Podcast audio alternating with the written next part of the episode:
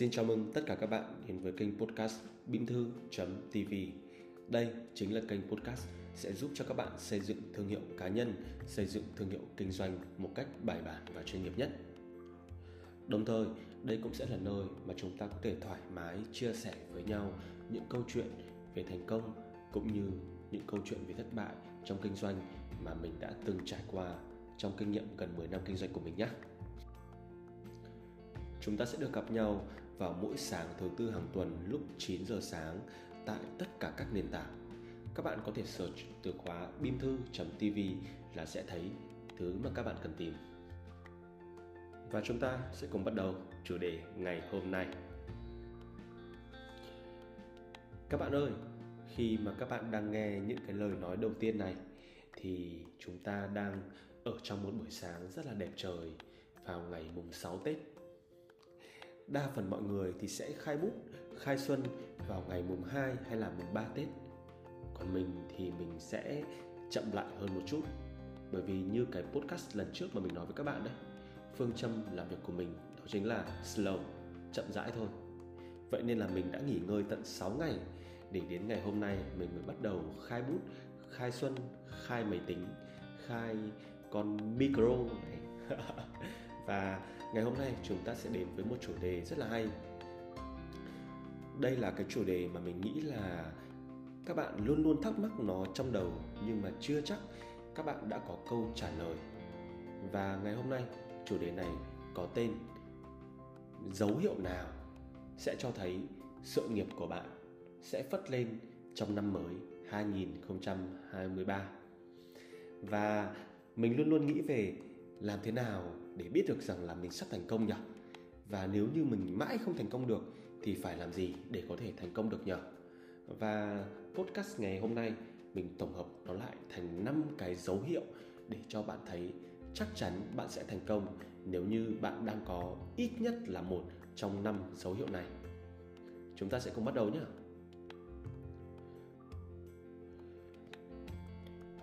Các bạn ơi, có phải là chúng ta thường ghen tị với vận may của người khác và chúng ta cũng thường hay phàn nàn về sự kém may mắn của chính mình, có đúng không nhỉ? Vậy may mắn là gì? Và may mắn sẽ đến như thế nào? Có bao giờ các bạn tự đặt câu hỏi đó hay không? Còn với các giáo sư của Đại học Stanford, trong một bài phát biểu đã đưa ra một quan điểm như thế này: may mắn được định nghĩa là thành công hay thất bại do nguyên nhân ngẫu nhiên gây ra. Nhưng cái ngẫu nhiên đó hoàn toàn nằm trong tầm tay của mỗi chúng ta. Vậy nên có thể hiểu một cách đơn giản rằng may mắn nó đến từ những sự việc ngẫu nhiên. Nhưng mà những cái sự việc ngẫu nhiên đó hoàn toàn chúng ta có thể điều khiển được và tạo ra được các bạn nhé. Đó. Và qua nhiều năm nghiên cứu thì các giáo sư đã phát hiện ra 5 cái điều ngẫu nhiên mà ai cũng có thể nắm bắt được. Vậy nên khi các bạn cảm thấy mình không may mắn, vậy thì hãy thử bắt đầu thay đổi từ 5 điều này. Điều đầu tiên đó chính là hãy mạnh dạn thử sức và bước ra khỏi vùng an toàn. Có một thuật ngữ trong tâm lý học được gọi là hiệu ứng chậu hoa.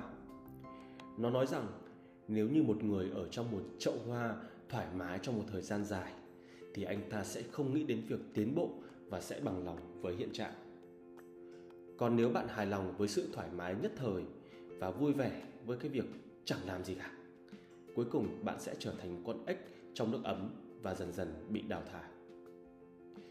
Chỉ khi nào bạn dám can đảm thoát ra khỏi vùng an toàn của chính mình, bạn mới có thể đương đầu với cuộc sống luôn luôn thay đổi.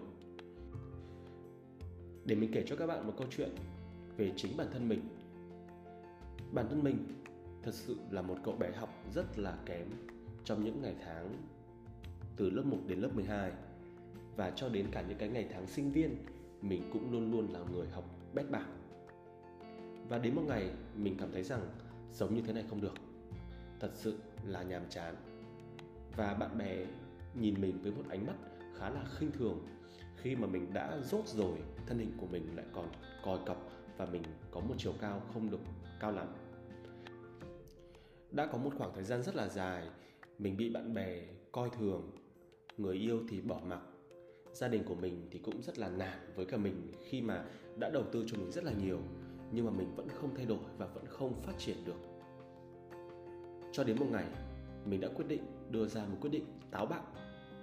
Để phát triển, mình đã quyết định từ bỏ cái thói lười biếng đi. Mình từ bỏ cái con người cũ của mình đi và mình chọn lấn sân sang lĩnh vực bán hàng cho những chủ shop lớn nhất tại Hà Nội trong thời điểm 5 năm trước. Và khi mà mình đi làm thuê cho người ta, dần dần mình học thêm được những bộ kỹ năng về bán hàng, những bộ kỹ năng về marketing, những kỹ năng về làm sản phẩm. Nhưng quan trọng nhất đó là kỹ năng phục vụ và phụng sự người khác. Nhiều người nói rằng thời điểm này mình thật là may mắn khi mà vợ đẹp, con khôn, cuộc sống ổn định và phát triển. Nhưng mà họ không hề biết rằng nếu ngày đó mình không dũng cảm bứt phá, chủ động bước ra khỏi sự thoải mái, thì dù là cơ hội tốt nhất, mình cũng không thể nắm bắt được. Có một tác giả người Mỹ tên là John Spencer mà mình đã từng đọc một cuốn sách của ông, và ông đã từng nói cuộc sống luôn thay đổi, và thay đổi đồng nghĩa với khủng hoảng. Nếu bạn quen hưởng thụ với sự thoải mái, bạn sẽ trở thành kẻ bị bỏ lại và cuối cùng chẳng đạt được gì. Vậy nên cuộc sống đối với mình là không thể đoán trước, và mãi ở trong vùng an toàn sẽ chỉ khiến cho bản thân trở nên tầm thường trong vũng nước tù đọng. Khi dông bão cuộc đời ập đến, cơ hội luôn dành cho những người có sự chuẩn bị. Và nếu như bạn muốn may mắn, hãy từ chối sự an toàn và không ngừng chấp nhận những thử thách mới. Chỉ bằng cái cách chủ động thay đổi và dũng cảm để phá vỡ vòng an toàn thì bạn mới có thể biến mọi khủng hoảng thành cơ hội cho tương lai của mình. Điều số 2 đó chính là cải thiện mối quan hệ với người khác và học cách biết ơn. Để mình kể cho các bạn một câu chuyện này. Vào những năm 1950, tại một khu ổ chuột ở Rio de Janeiro, có một cậu bé rất yêu thích bóng đá. Vì không đủ tiền mua bóng đá, cậu dành cả ngày để đá những chai nước ngọt ở trong ngõ. Một ngày nọ, một huấn luyện viên bóng đá đi ngang qua, thấy cậu bé chơi bóng giỏi. Ông đã tặng cho cậu một quả bóng. Nhận được quả bóng, cậu bé rất vui và chơi chăm chỉ hơn kể từ đó. Giáng sinh năm đó, vào sáng sớm, cậu bé đã chạy ra ngoài với một cái xẻng. Cậu đi tới vườn hoa trước nhà huấn luyện viên, ngồi xổm xuống và bắt đầu đào một cái hố. Lúc cậu đào gần xong, thì người huấn luyện viên bước ra khỏi nhà và ngạc nhiên hỏi cậu bé đang làm gì. Cậu bé ngước lên và nói: "Thưa thầy, Giáng sinh đến rồi, con không có tiền mua quà cho thầy, nên con đào một cái hố cho cây thông Noel của thầy." Nghe xong, huấn luyện viên đã kéo cậu bé lên khỏi hố và nói: "Tôi đã nhận được món quà tuyệt vời nhất trên thế giới ngày hôm nay. Hãy đến sân tập của tôi vào ngày mai nhé, cậu bé." Và 3 năm sau, chàng trai 17 tuổi đó đã dẫn dắt đội tuyển Brazil lần đầu tiên giành cúp vàng tại World Cup 1958. Một cái tên ban đầu vốn không được thế giới biết đến, và người đó chính là Pelé, sau đó trở nên nổi tiếng khắp thế giới. Cậu bé Pelé năm nào đã dùng lòng biết ơn và sự chân thành của mình để đổi lại sự tử tế và bồi dưỡng của huấn luyện viên, và sau cùng cậu trở thành nhà vô địch thế giới. Một tác giả người Nhật đã từng nói: "Giữa biển người rộng lớn, chẳng có cuộc đời của ai sẽ mãi thuận buồm xuôi gió, nhưng với một trái tim biết ơn, bạn sẽ có thể có được tình yêu và hạnh phúc cả đời." May mắn lớn nhất trong đời là khi có người giúp bạn leo lên một nền tảng cao hơn, leo lên một ngọn núi cao hơn và dẫn bạn đến một sân khấu rộng lớn hơn. Vận may là sự tích lũy của nhân phẩm. Và muốn làm gì cũng được việc, trước tiên phải học làm người. Muốn tử tế, hãy học cách biết ơn người khác.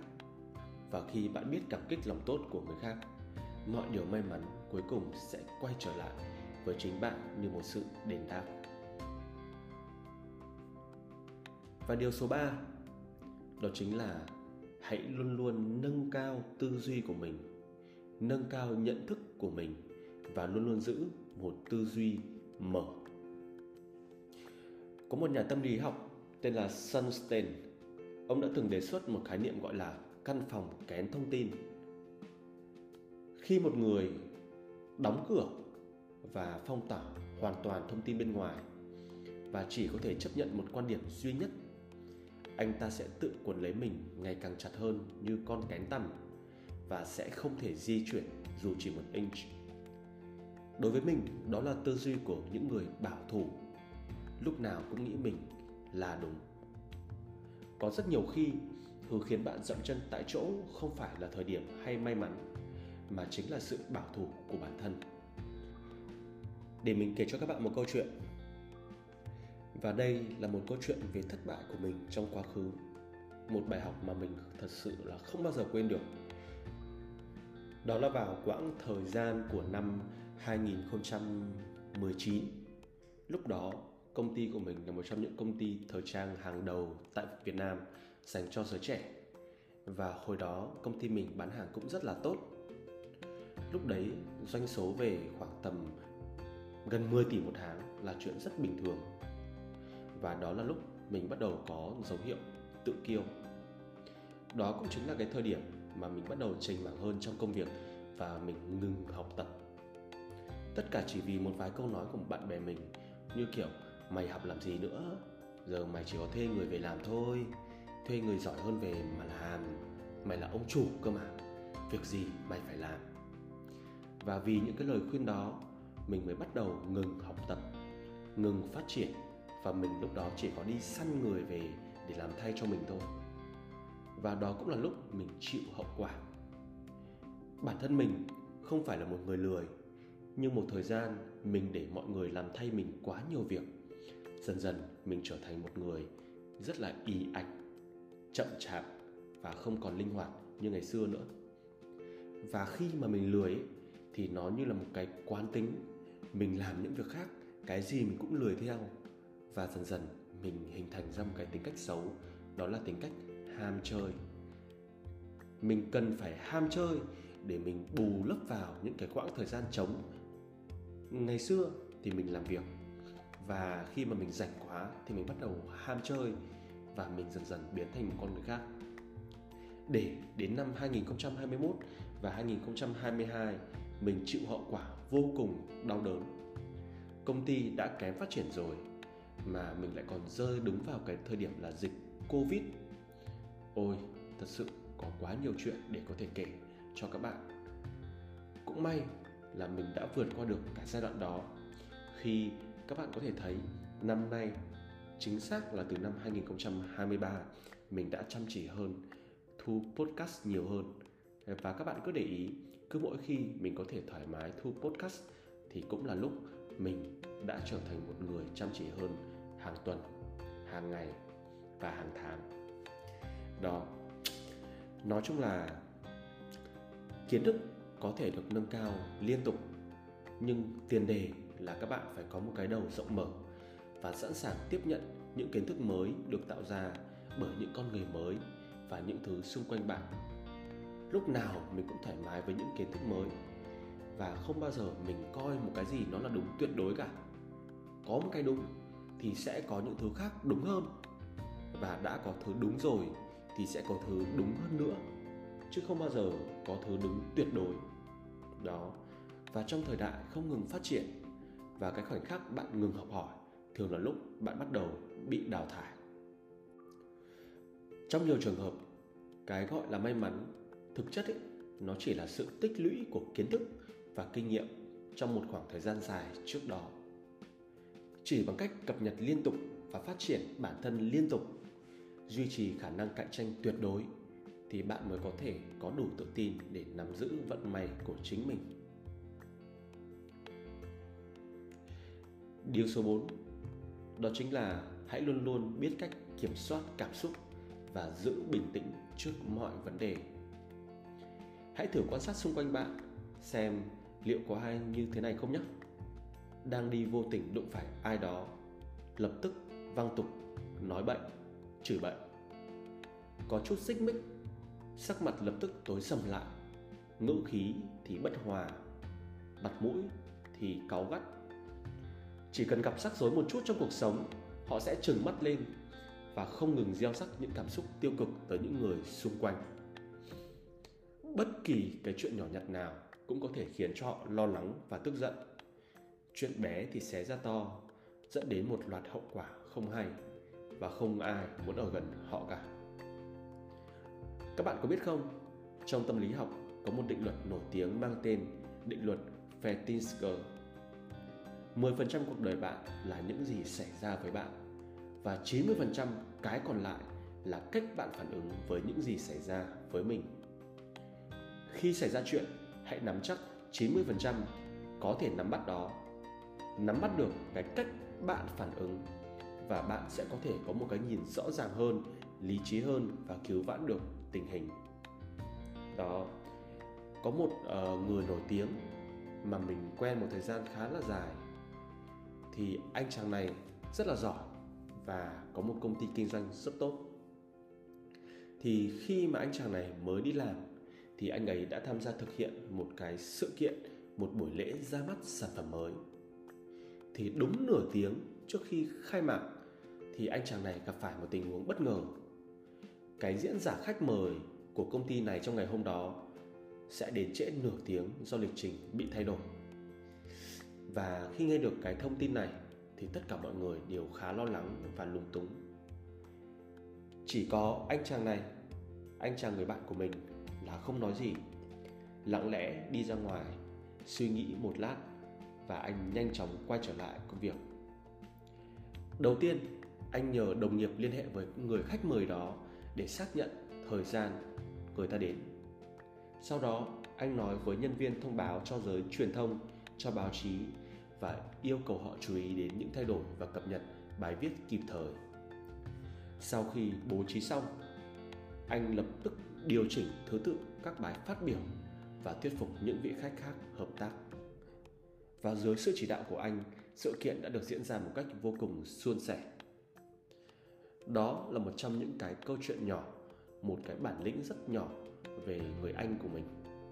Xung quanh mình có rất là nhiều người anh tài giỏi như vậy và mình rất là hâm mộ họ. Một nhà văn đã từng nói, chỉ khi tâm bình tĩnh, ta mới có thể kiểm soát được chính mình, và chỉ khi tinh thần ổn định, ta mới có thể phát huy được chính mình. Cuộc sống giống như một trận đấu quyền anh, chỉ có học cách bình tĩnh, ta mới có thể giải quyết mọi rắc rối một cách rõ ràng và có trật tự. May mắn của một người ẩn chứa trong cách phản ứng của anh ta trước những rắc rối. Chuyện lớn thì cần tĩnh, chuyện cấp bách thì cần chậm lại, và cứ bình tĩnh thì chuyện khó khăn nhất cũng sẽ được giải quyết một cách dễ dàng. Và ý số 5 cũng là ý cuối cùng của ngày hôm nay, mình muốn dành tặng cho tất cả các bạn. Đó chính là hãy từ bỏ suy nghĩ ăn may và chấm dứt tư duy hời hợt đi. Đa phần chúng ta ai cũng muốn làm gì cũng phải nhanh, làm gì cũng phải sớm hơn trước người khác và thành công sớm. Nhưng cuộc đời không bao giờ diễn ra suôn sẻ như vậy. Ngày xưa mình từng đọc một cuốn sách có tên là Quy tắc 1%. Trong cuốn sách này, tác giả là một huấn luyện viên bóng rổ, và để nâng cao thành tích của đội, anh bắt đầu nghiên cứu những nguyên nhân khiến các vận động viên xuất sắc trở nên nổi bật, và anh dành rất nhiều tâm sức để tính toán và phân tích kết quả của các cuộc thi. Sau cùng, anh đi đến một kết luận đáng ngạc nhiên như thế này: trong bất kỳ cuộc thi nào, sự khác biệt trung bình giữa vị trí thứ nhất và vị trí thứ tư, huy chương vàng so với không có huân chương đấy, luôn luôn là 1%. Đại đa số những người thua cuộc thường chỉ thua ở đúng 1%, và nhiều chiến thắng tưởng chừng như có được nhờ may mắn, chẳng hạn như chiến thắng vào giây phút cuối cùng, thực ra là do làm tốt từng 1%. Cuộc sống giống như một trận bóng đá, mọi chi tiết đều là chìa khóa thành công hay thất bại. Có một người từng hỏi họa sĩ nổi tiếng Picasso liệu ông Có thể mô tả cái lý do thành công của mình trong một câu không? Thì ông suy nghĩ một lát và nói: mọi điều tuyệt vời đều được ẩn chứa trong các chi tiết. Trong các sự nghiệp kéo dài hàng chục năm của mình, trong tất cả các bản vẽ thành công nhất, chi tiết là nguyên tắc cao nhất mà ông đề cao.